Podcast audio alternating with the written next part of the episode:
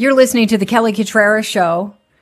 And I know a lot of people like me um, belong to a group in high school based on their musical choices. It informed your social groups. Um, it's interesting because I always assume that I'm just picking my music based on what I hear and, and what I dig. But a new study out of the University of Toronto is uh, looking at the way we um, attach to music based on our actual attachment style from our very, very young formative years. Here to talk about it, Dr. Ravin Alaei joins the Kelly Cutrara Show. Thanks for being here. I really appreciate it. Hi, thanks for having me. I fancy myself a music lover. I, I always thought that I had free choice in, in which songs that I uh, became attached to. But you and other researchers uh, at the University of Toronto analyzed over 7,000 songs and discovered there's an association between individual song preferences and our attachment styles. What is attachment style theory and, and how many styles of attachment are there? Uh, yeah, that's exactly what we found. An attachment style describes people's typical behaviors, thoughts, and feelings in relationships. So there are four categories if you just want to think about it in a more simple manner. Uh, and I can go into those four categories if you'd like. Yeah. So the first one you could think would be avoidant. These are people who uh, they don't entirely trust their partners. They don't trust relationships. They think they'll end negatively. So they'd rather maintain independence and they shut down intimacy, they shut down their emotions to kind of distance themselves from other people. Uh, then you can also have anxiously attached people. These are people who are more worried that their partner is going to leave them, and so they need a lot of reassurance and validation, and their emotions can go into overdrive. Uh, so, in more simple language, you might describe these people as clingy.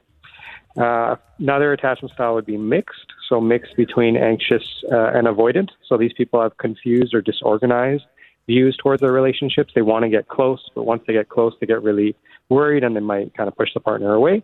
And then finally, you have secure. So secure are low on avoidance and low on anxiety. In other words, they're high on trust, open communicators. They have positive expectations about their relationships, and generally, uh, they turn to their partners in times of need.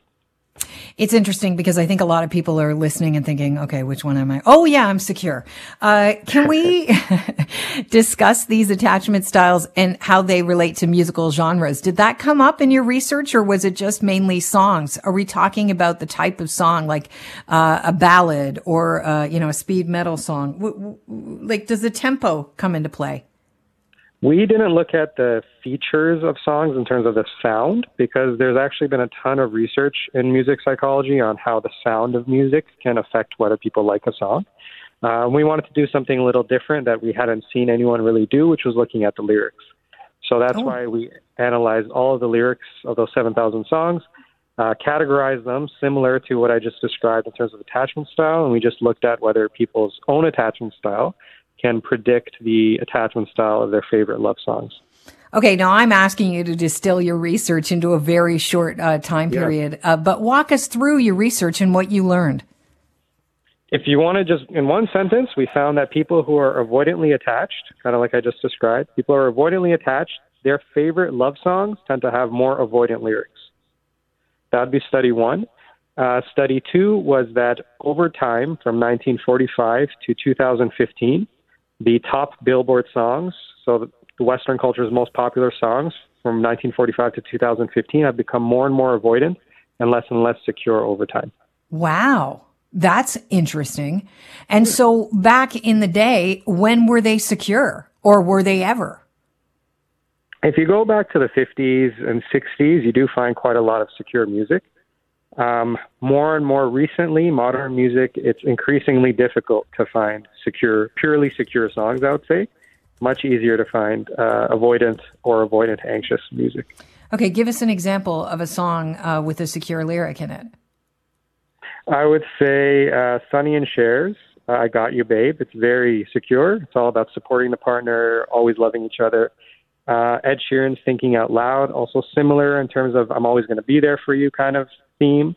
Uh, those two are Whitney Houston's I Will Always Love You, uh, originally written by Dolly Parton. That's also a really secure song. I love how you credited Dolly Parton with the uh, the actual uh, song. Um, can you uh, walk us through an, an avoidant? Avoidance song, uh, Beyonce's "Irreplaceable" would be avoidant. Uh, the Weeknd, I always been pointing out, his early work was very avoidant.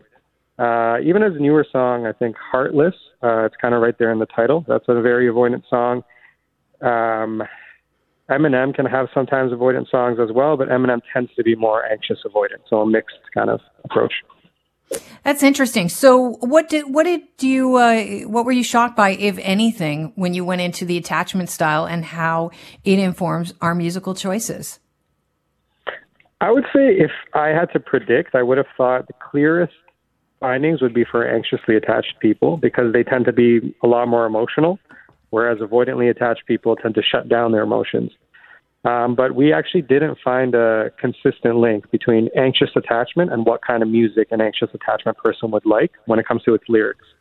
Uh, whereas avoidance, that's where we got the clear link across two studies across nearly 600 people, which is about 7,000 songs submitted. We found a very clear, repeated relationship between people who are avoidant and liking love songs that have avoidant lyrics. And it's interesting because you there's two schools of thought when it comes to people that like music. You'll you you probably know them yourself. It's some people are are just into the music and they don't listen to the lyrics at all.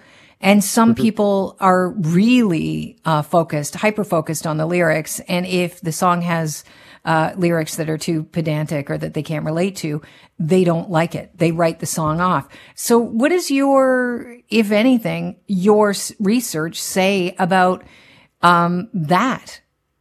Is it possible that we're we're actually wrong and we are listening to the lyrics and we're attached to some songs that we had no idea subconsciously that those lyrics are because of our attachment style that we're you know liking those tunes?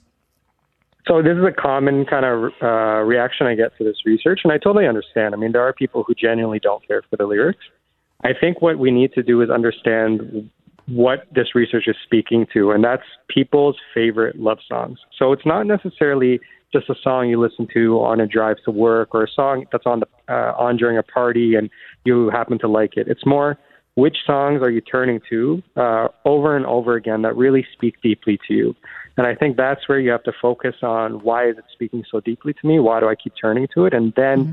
I think there you might find that it has a deeper connection to you than oh, I just like the tempo, or oh, I just like the high note that she hit, you know, at 232 in a song or something like that.